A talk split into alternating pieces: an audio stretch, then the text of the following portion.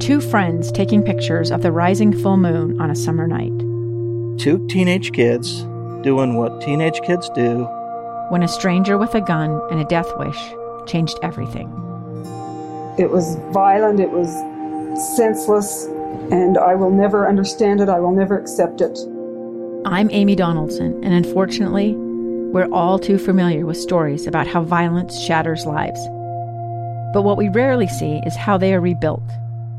In a new podcast, The Letter, we relive tragedy, but only so we can hear the rest of the story the struggle to reclaim lives, the realities of grief, and the possibilities of forgiveness.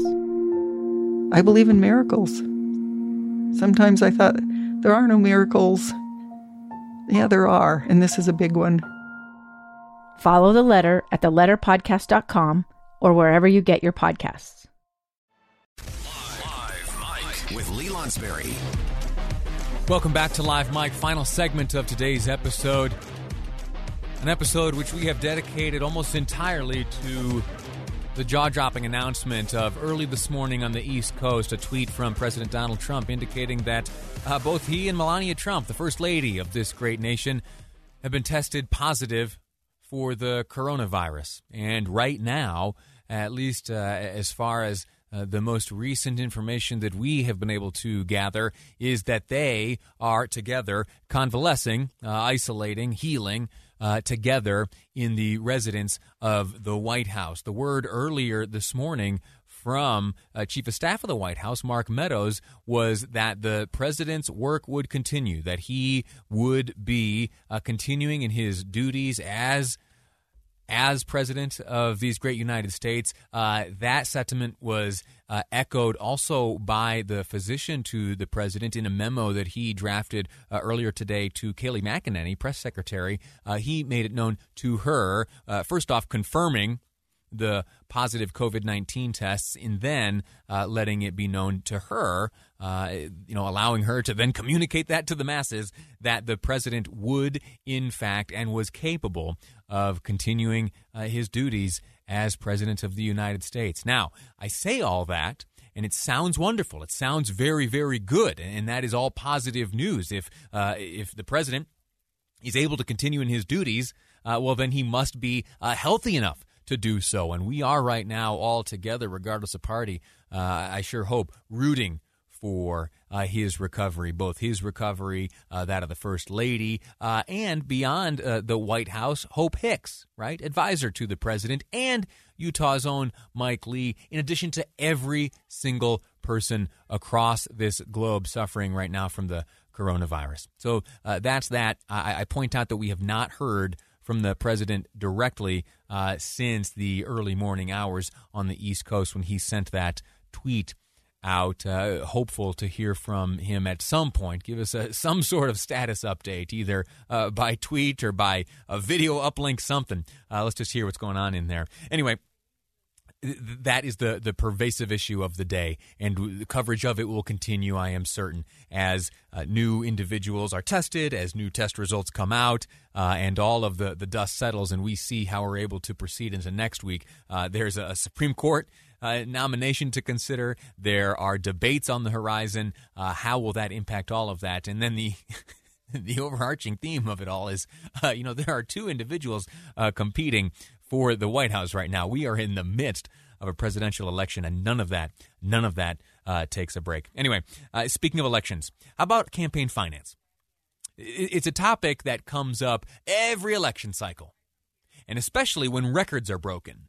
And they are uh, pretty, for, for the most part, uh, it has gone that each subsequent presidential election there has been an increase in spending. Now, I think there was an exception to that. I, I believe, I believe that uh, in, in, 2012 there was just a hair more money spent than in the 2016 uh, election. Uh, I may be wrong. We'll have to fact check that, but uh, uh, I do know for certain that 2020, that this presidential election cycle has been one of the most expensive, or rather the most expensive uh, in, in all of history. And to help us break that down, understand where that money goes and what it buys you, is Damon Cann, political science professor from the from Utah State University. Professor, how are you?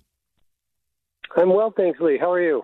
I'm hanging in there. Uh, this is some some crazy news to wake up to this morning. Kind of change the change the plan of the program for the day. we are going to have the initial plan was to have a nice, uh, light-hearted uh, Friday, ease our way into the weekend. In fact, I'll tell you.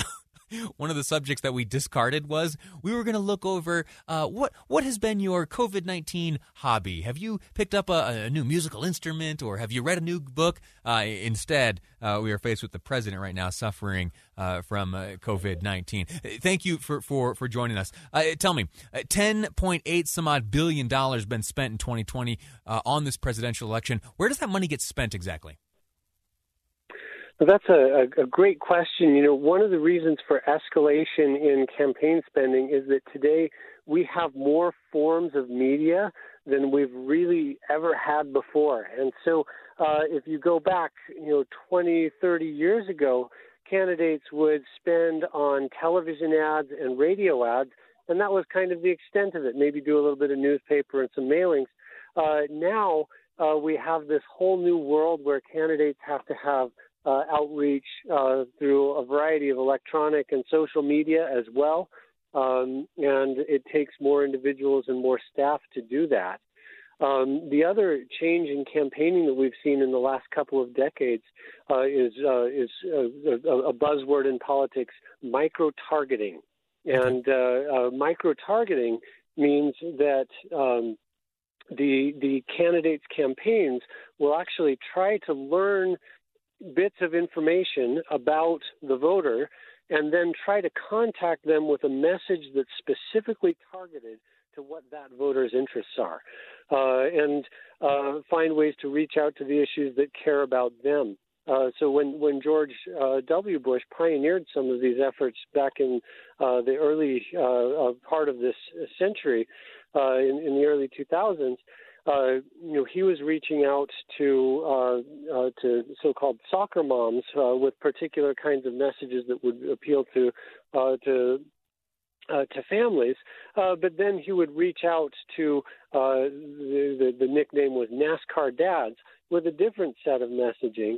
And just depending on who you are, your background, your interests, your priorities, the campaigns try to target the right message so that they can put their best foot forward when they reach out to you.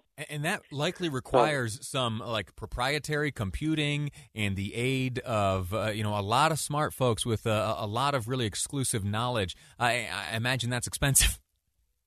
Yeah, yes, it is. So first of all, I mean, you know, these days a, a lot of us are thinking about data security and privacy uh, uh, more and more. Uh, but uh, you know, it, it, at, every click of a mouse uh, or with every product we order online, uh, there are people out there who are amassing information about us, uh, and then that information uh, often correlates with our political preferences and our political interests. And so, um, a campaign has to purchase data they have to hire number crunchers, and then they have to hone the right messages to correspond to the right set of individuals, and then they have to pay to have that message delivered. And targeting in that way, as you can see, is just going to be a lot more expensive than just running the same television ad sure. everywhere across the United States. Yeah, you can't just send postcards anymore. Uh, yeah. Let me ask you this. This is a question that I have that's been rattling around in my brain for a while, and, uh, and I think you might be uh, someone who could answer it for me. Uh, as a political science professor at Utah State University, the past uh, eight months uh, have changed forever uh, in, in, my layman's estimation, uh, the way uh, politics is played and the way uh, I predict into the future, the way politics is taught. W- what what are the dramatic changes that you've observed in terms of uh, teaching what we are witnessing right now? Yeah, it's well, COVID nineteen has just changed our world in so many ways. And and it's changed the way candidates are campaigning. And of course, just like you said, that means that we're we're changing some uh, and adapting in the ways that we teach. So um, when uh, uh, we at, at, Utah State we have a variety of different delivery methods, so that we can try to reach our students in the best ways that we possibly can, and in ways that will work for them and for uh, for their lives. Sure. Uh, we were fortunate in in that we had a, a robust set of online programs and offerings, as well as broadcasting some of our courses. uh, but uh, it's just a matter of scope Yeah. uh, to where that was uh, a, a small fragment um, of, of our coursework, and now, uh, of course, this semester, uh, a very significant portion of our, our of our stuff is going online in that way. Professor, I'm gonna have uh, to, I'll have to stop you there. I, I am grateful to you for your insight. I'm grateful to you for your expertise. I look forward to continuing this very conversation.